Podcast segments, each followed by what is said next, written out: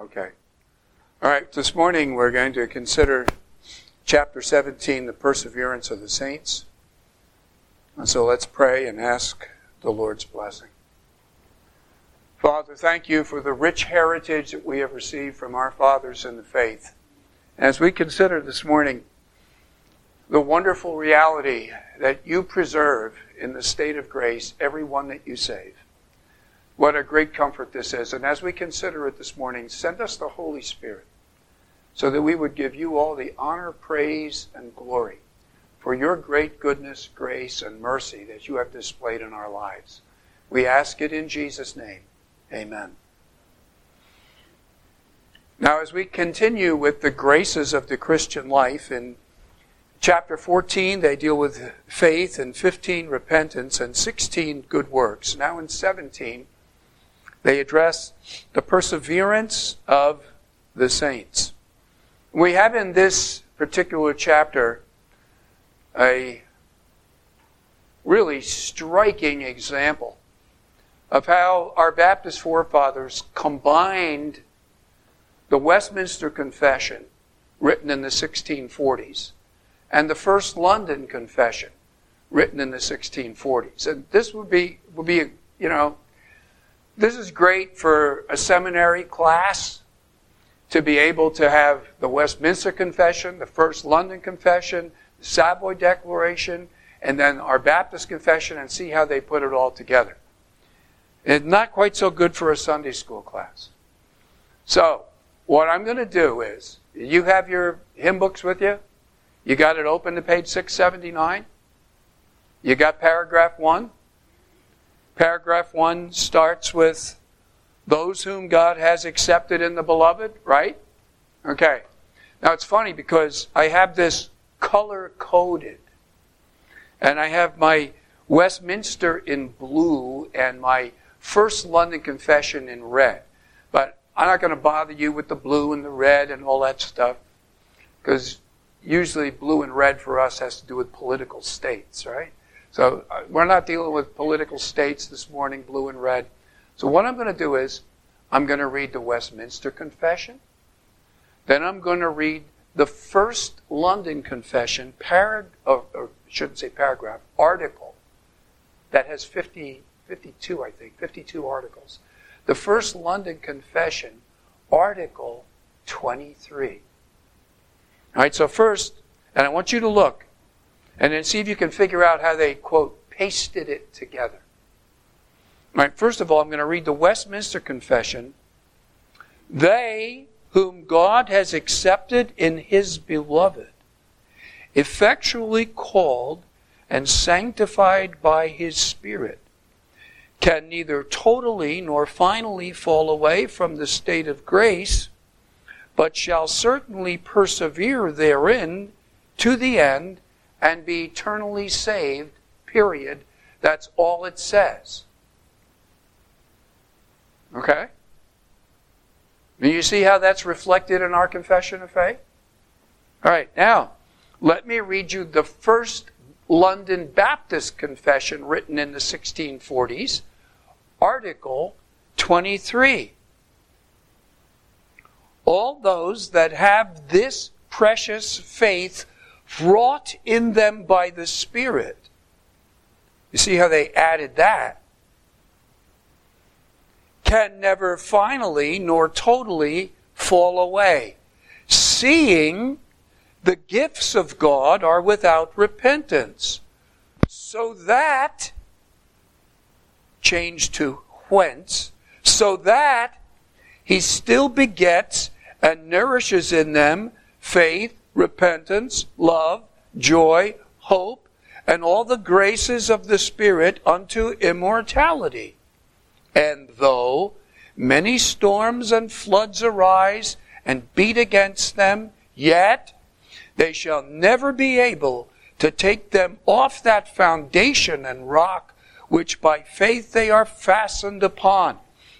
Notwithstanding, through unbelief, and the temptations of Satan, the sensible sight of this light and love be clouded and overwhelmed for a time, yet God is still the same, and they shall be sure to be kept by the power of God unto salvation, where they shall enjoy their purchased possession, they being engraved upon the palm of his hands, and their names having been written in the book of life from all eternity. So you see what they did. You see what they did? They took the first London Confession of Faith and the Westminster Confession of Faith and they glued them together to come up with paragraph one. So in times past, I thought, well, how in the world do you outline something like this? How do you outline this? So in times past, I said, okay, this is what's what they got from the Westminster, and I presented that, and this is what they got from the First London, and I presented that. But I said, wait a minute. They came up with a composite. They did change some words. You notice a few little connecting words have been changed, little word added here, added there. So they did it consciously combining them.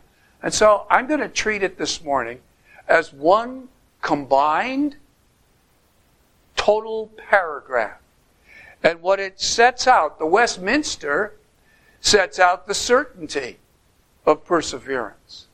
The first London gives you an overview of perseverance. And so, when they combine them, naturally there's going to be some overlap between paragraph 1 and paragraphs 2 and 3, because paragraphs 2 and 3 are based pretty much entirely on the Westminster Confession. And so, by combining these things, they involve themselves in a little bit of redundancy, but I'm not going to worry about that. So what you have in paragraph, because they, this is what they did. It is what it is. So first of all, in, in paragraph one, by combining the Westminster and First London Confessions, our confession of faith sets out the distinguishing features of the perseverance of the saints. Then in paragraph two, it uncovers the solid ground of the perseverance of the saints. And finally, in paragraph three, it deals with a needful qualification regarding the perseverance of the saints, an anomaly, namely the anomaly of backsliding. So you have an overview of its distinguishing features, then you have its solid ground, and then a necessary qualification if we would understand fully what the Bible says about how the saints persevere unto the end. All right, now, the salient features are these. They deal with and present in the first paragraph the subjects, and then the substance, the means, nature, cause, result, and ground of perseverance. First of all, the subjects, true believers, the saints those whom God has accepted in the beloved, effectually called and sanctified by the Spirit, and given the precious faith of his elect. This statement is a combination of the way that the Westminster and First London Confessions present this subject.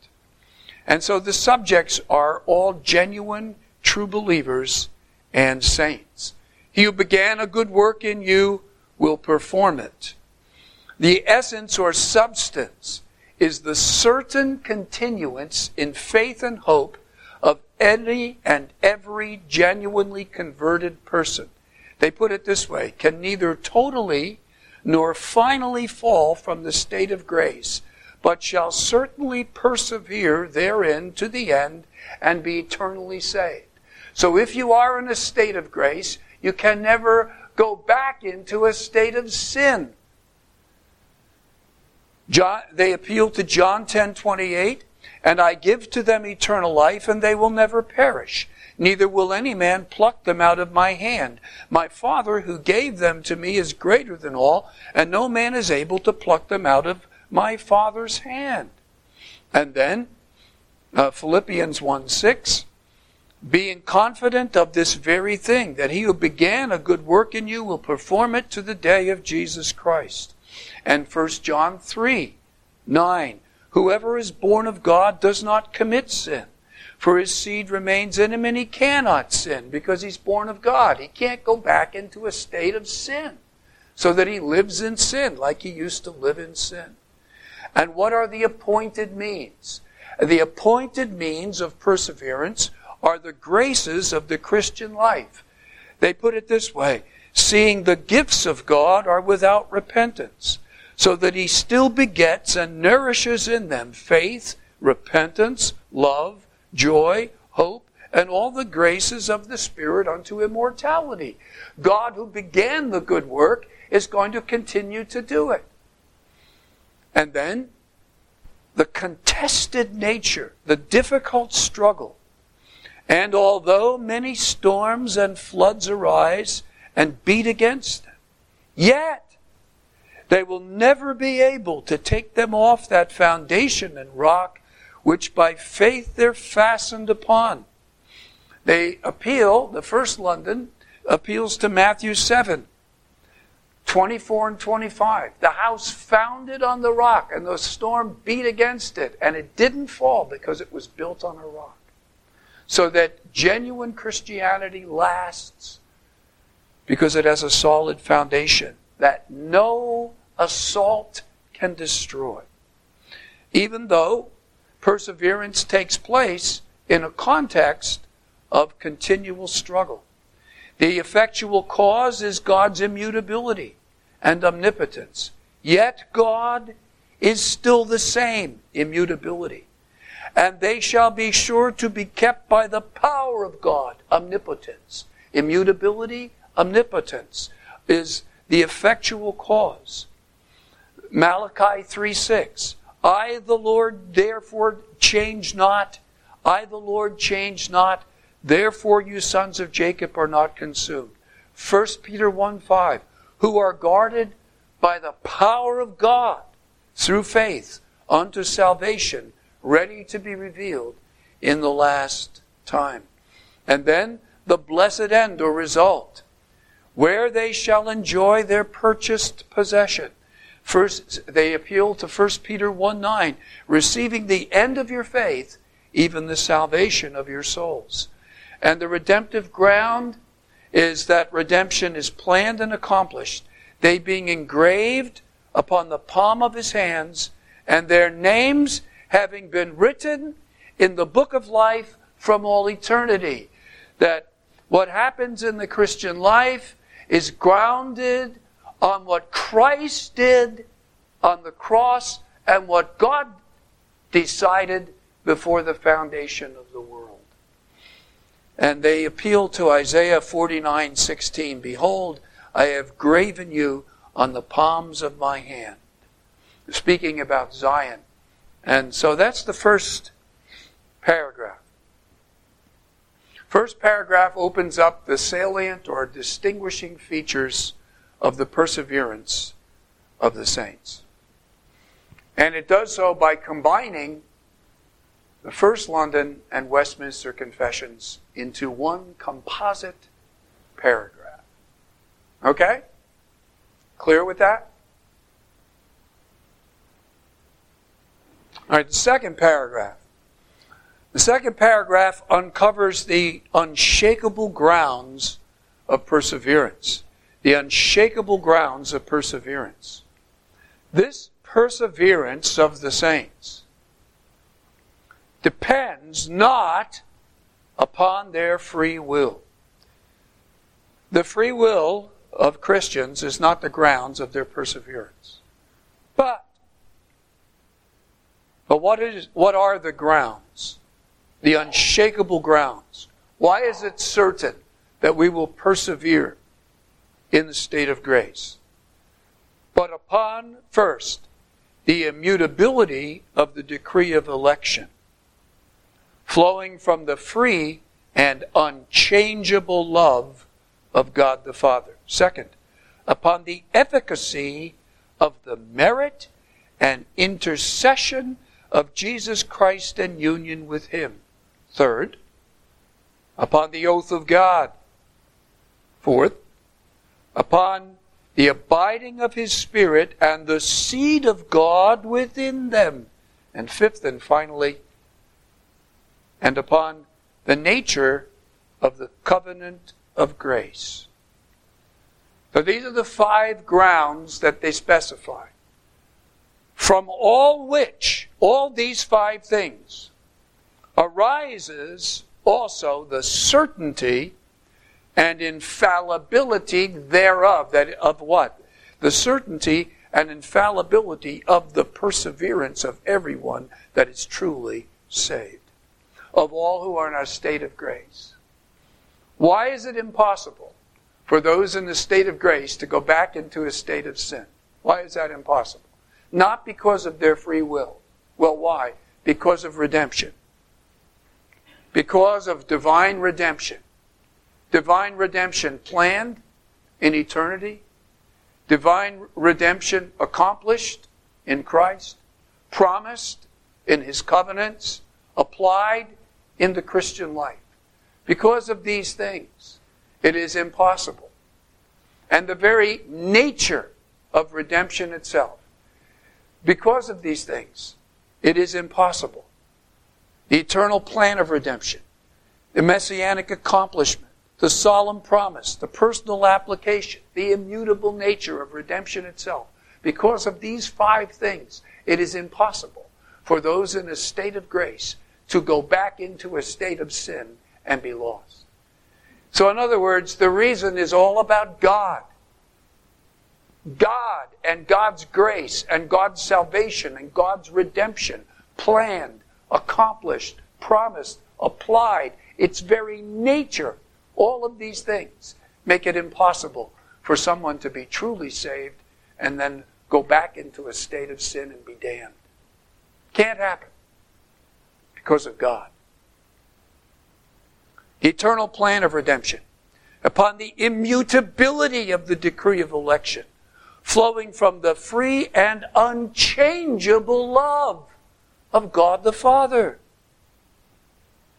for whom he foreknew, or whom he foreknows, he also foreordains to be conformed to the image of his Son, that he might be the firstborn among many brethren. And whom he foreordains, them he also calls, and whom he calls, them he also justifies, and whom he justifies, them he also glorifies.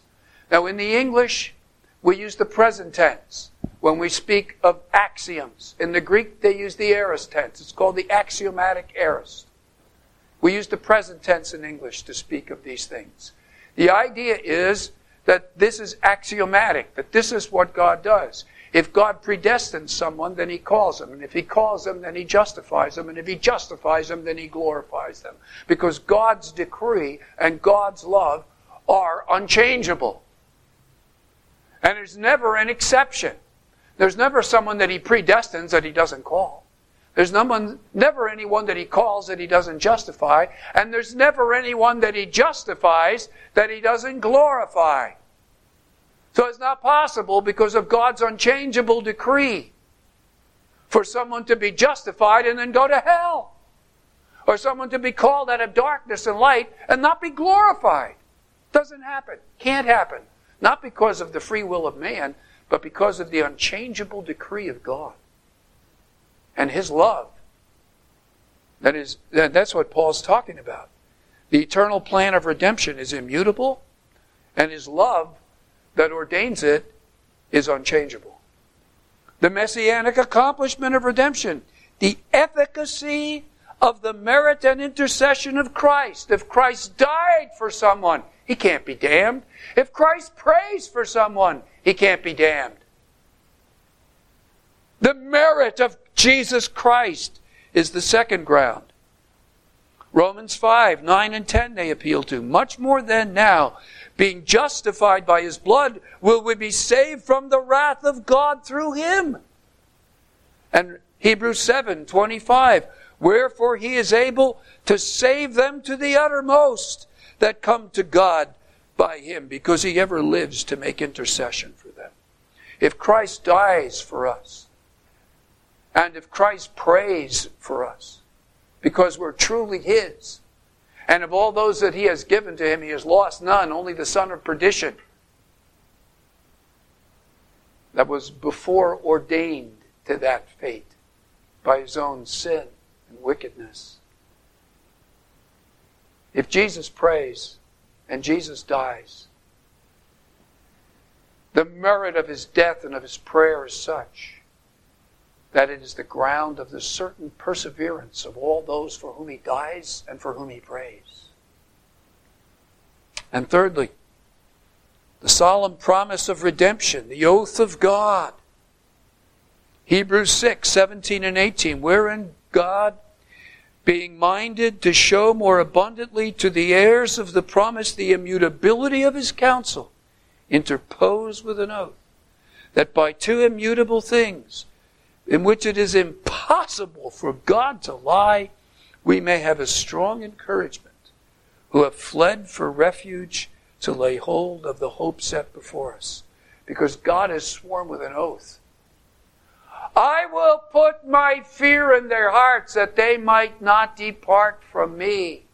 I will never turn away from following after them to do them good. God going to lie about that? No, it's not left up to us. The reason that we persevere is not up to us. It's up to God. It's up to God's oath, and God's going to keep his oath, and that's what he swore to do. and the, pers- the personal application of redemption. Notice how they put it the abiding of His Spirit and the seed of God within them. John 14, 16. They appeal to this. The Spirit of truth, He will be in you. And 1 John 2, 27. The anointing which you have received from Him remains in you. And 1 John 3, 9. Whosoever is born of God doesn't commit sin. That is, he doesn't live in sin because his seed remains in him and he cannot sin. Can't go back into the state of sin because he's born of God. The Holy Spirit regenerates the heart. The Holy Spirit dwells in the heart. He writes the word on the heart. And that work of the Holy Spirit and the presence of the Holy Spirit is permanent. And because it is, a person who has experienced it can never go back into the state of sin. His seed abides in him and he cannot go back into a state of sin. He can't live in sin again. He can't go from being a saint back to being a sinner. In whom sin reigns. Can't happen because he's born of God. The very nature of the application of redemption forbids it. So you have the plan of redemption, the accomplishment of redemption, the promise of redemption, the application of redemption, and the very nature of redemption, the nature of the covenant of grace, the very substance of what God promises. And they appeal to the text they already quoted. Really, this is just an unfolding of the oath of God, because this is what God swears with an oath. Jeremiah 32 40 and I will make an everlasting covenant with them that I will not turn away from them to do them good, and I will put my fear in their hearts that they will not depart from me. Because God's not going to go back on his oath, and because this is what he swears to do, it's going to happen. He swears the preservation of the saints I will never turn away from following after them to do them good and the perseverance of the saints. And I will put my fear in their hearts so that they will not depart from. The reason is because God has promised to do it, and this is what He's promised to do. This is the nature of redemption. The preservation of the saints is certain, their perseverance is necessary, and God guarantees it in the new covenant. He guarantees that the reason we will persevere is because He has sworn with an oath to put His fear in our hearts so that we will not depart from Him.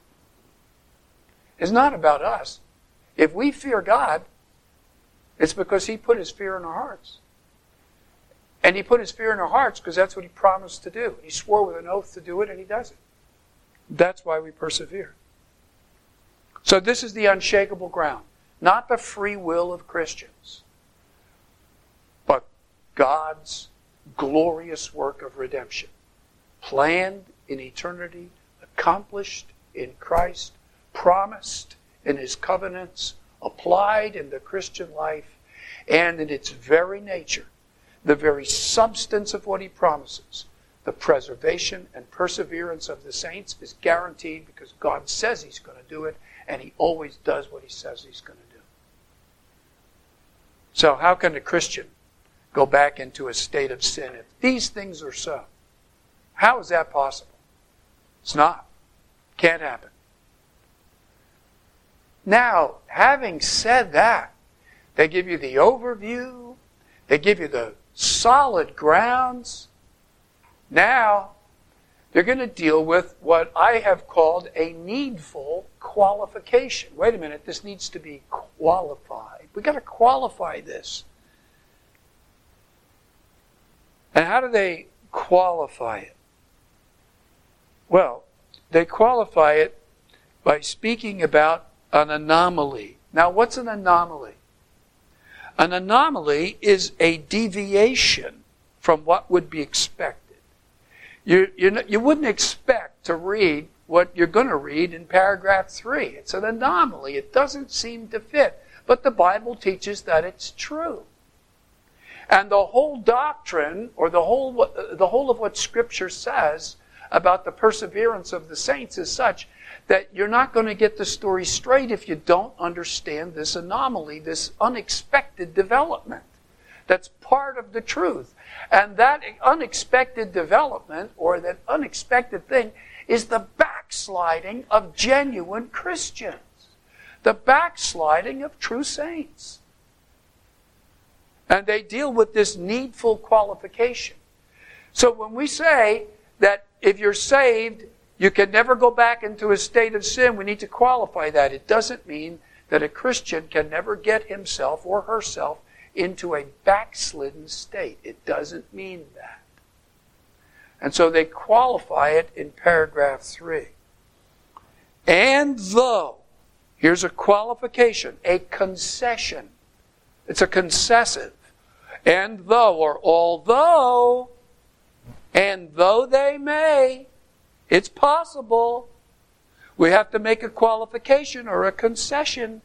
There's an anomaly often associated with this, and that anomaly is backsliding. They don't use the word backsliding, but that's what they're talking about. And though, uh, though they may, true saints in the state of grace that will persevere, they may. How? Through the temptation of Satan and of the world. How? Through the prevalency of corruption remaining in them, not reigning, remaining in them. How? And the neglect of the means of their preservation. And though they may, through these things, although they may fall into grievous sins and for a time continue therein. That's what I'm referring to as backsliding. Backsliding is a true saint falling into grievous sin and remaining for a time in that grievous sin. That's a backslidden state. You understand? It may happen. Doesn't have to happen. God forbid it happens to you. God forbid it happens to me. Could happen to me. Could happen to you. Could happen to any true Christian. May happen. Doesn't have to happen. They may fall into grievous sins and for a time continue therein. Now, then they're going to describe the fruits or consequences of being in a backslidden state. Whereby, that is, when they get into a backslidden state, when they fall into grievous sins and for a time continue in those grievous sins or grievous sin, what happens? Whereby they incur God's displeasure and grieve His Holy Spirit. Whereby they come to have their graces and comforts impaired. Thirdly, whereby they have their hearts hardened and their consciences wounded. Fourthly, whereby they hurt and scandalize others. And fifth and finally, and whereby they bring temporal judgments on themselves. So do you see that they have five consequences of backsliding? And then they cl- close with this. Although, or though they may, fall into grievous sins, yet they will renew their repentance, yet shall they renew their repentance and be preserved through faith in Christ Jesus to the end. They close with the reality of the restoration of true saints from backsliding. So you have the the reality, the poss I would call it the possibility. They may. Not necessity, thank God, but the possibility of backsliding. So watch out. Because as a true Christian, backsliding is possible for you and for me. So they talk about the possibility of backsliding. That's what this paragraph is about the anomaly, the possibility of backsliding. They may get into a backslidden state. They may fall into grievous sins and for a time continue therein. Backsliding is a possibility. And then the confessions highlight three features of backsliding its occasions, its consequences, and its restoration. Its occasions, consequences, and restoration. Now, how do they know that it's possible for Christians to get into a backslidden state?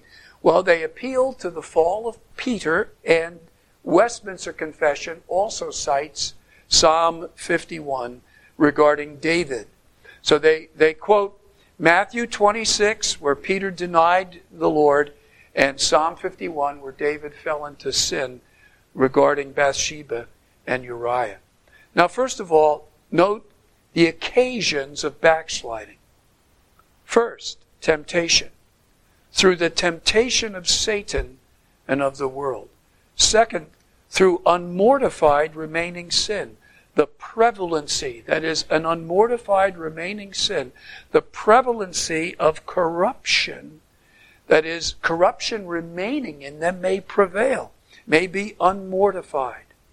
And thirdly, spiritual neglect. And the neglect of the means of their preservation, neglecting going to church, neglecting private prayer, neglecting Bible reading, neglecting to read your Bible, neglecting to pray, neglecting to go to church, neglecting the means of grace, neglecting these things.